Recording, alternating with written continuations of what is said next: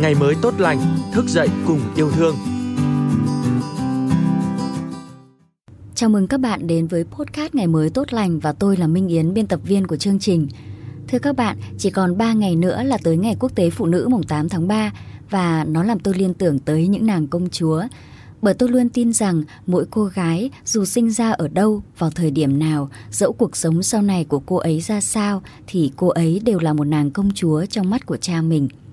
Trong số podcast những bức thư chưa bao giờ được gửi ngày hôm nay, mời các bạn cùng tôi đọc một bức thư của một người cha gửi cho cô con gái của mình với tựa đề Đừng lúc nào cũng về nhà với bố. Con gái yêu quý của bố Tối qua khi thấy con vùng vằng ra khỏi nhà sau lời từ chối của bố Bố biết con đang rất giận Bố cũng rất buồn con kết hôn được đã 3 năm, nhưng lần nào có chuyện không vui với chồng hay gia đình nhà chồng, con cũng vùng vằng trở về nhà như thế. Khi thì bù lu bù loa với mẹ đủ thứ chuyện, đủ thứ mà con cho là ấm ức rồi đi. Có nhiều lúc là nằm lì khóc lóc đến khi chồng con đến đón mới về. Con gái lấy chồng gần, có chuyện vui buồn trở về bên bố mẹ, bố vẫn coi đó là đương nhiên và là hạnh phúc mà không phải gia đình nào cũng có được bố nghĩ con mới bước vào cuộc sống hôn nhân, lần đầu tiên phải gánh vác trách nhiệm nên khó tránh những lúc tủi buồn. Nhưng việc hôm qua, con đùng đùng về nhà và đòi ở lại vì giận dỗi chồng con thì bố không đồng ý. Và đến lúc này, bố rất tiếc vì bố đã phải từ chối con. Con gái, con có nhớ trước ngày con lấy chồng, con đã đọc cho bố nghe lời dặn dò của một ông bố với con rể trong ngày cưới.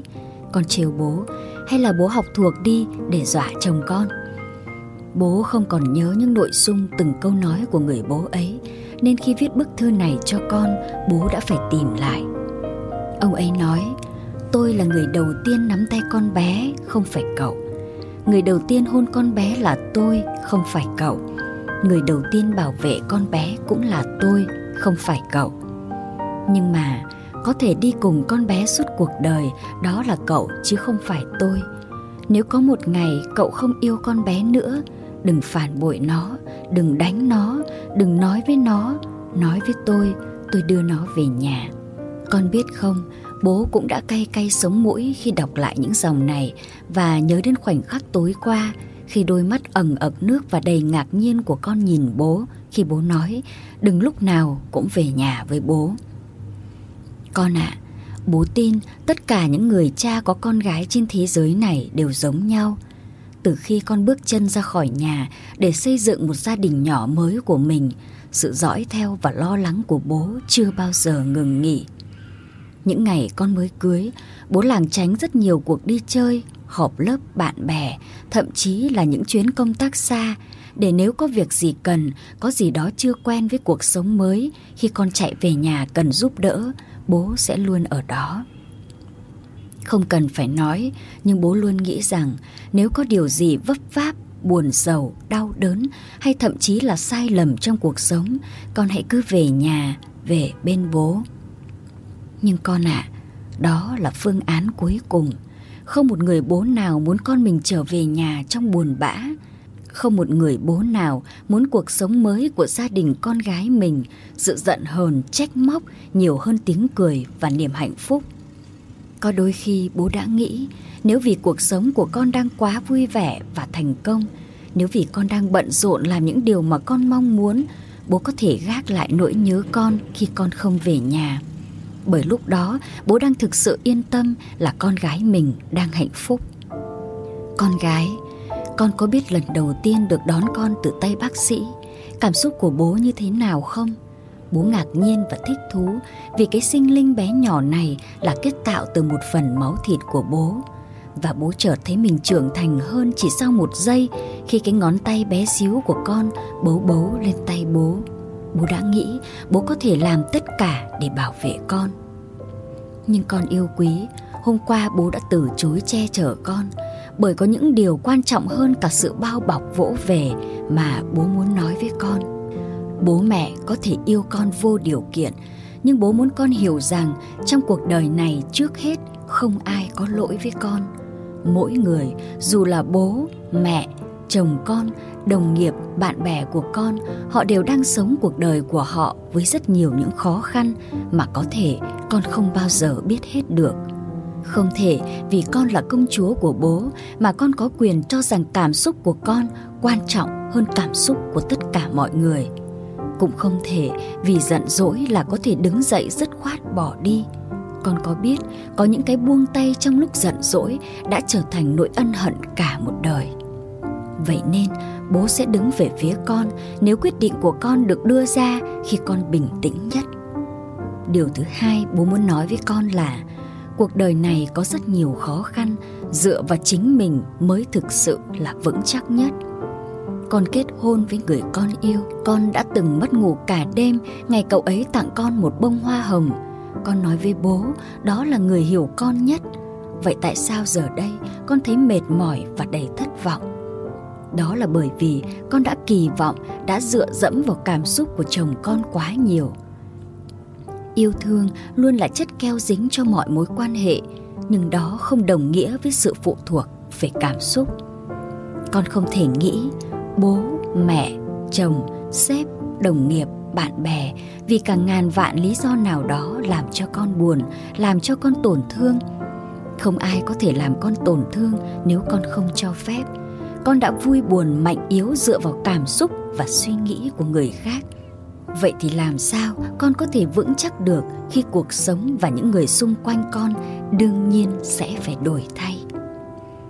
Điều thứ ba bố muốn nói với con, bố mong con sống vững vàng trong cuộc đời này bằng bản lĩnh chứ không phải bản năng. Bản năng của một đứa trẻ khi bị đau luôn tìm về nơi nó được vỗ về, chữa lành và xoa dịu. Điều đó luôn đúng, nhưng có phải lúc nào chúng ta cũng đều có sẵn một nơi để tìm về đâu con? Bố mẹ, dù tha thiết yêu con đến bao nhiêu, cũng sẽ có một ngày đành phải đành lòng rời xa con mãi mãi. Mà cuộc đời này, sóng gió khó khăn chưa bao giờ ngừng nghỉ, chưa bao giờ ngoại lệ, dù con có là ai. Bố không thể mong muốn con một đời bình an không sông bão, bố chỉ có thể mong con có bản lĩnh đối mặt và vượt qua mọi sông bão trong cuộc đời. Có như vậy, bố mới thực sự yên tâm con gái yêu quý của bố. Sẽ có lúc con có thể sẽ cảm thấy cả thế giới này chống lại mình. Con sẽ thấy cô độc và tủi buồn khi không còn ai đưa cánh tay về phía mình. Con sẽ thấy mệt mỏi đến độ con không cần và cũng không muốn gì nữa hết.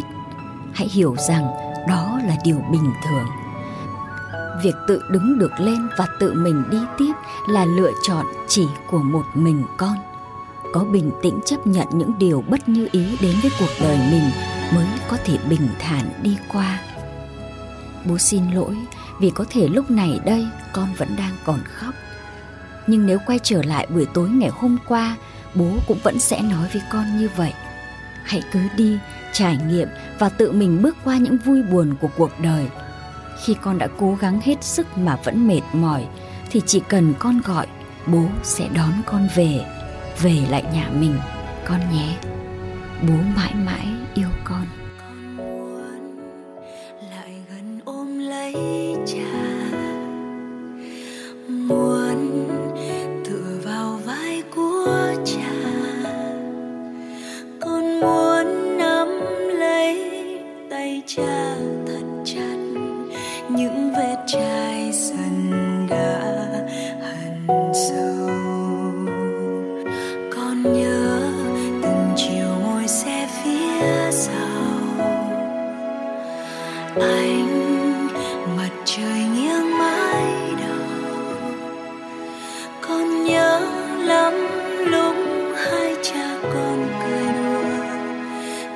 sợ rằng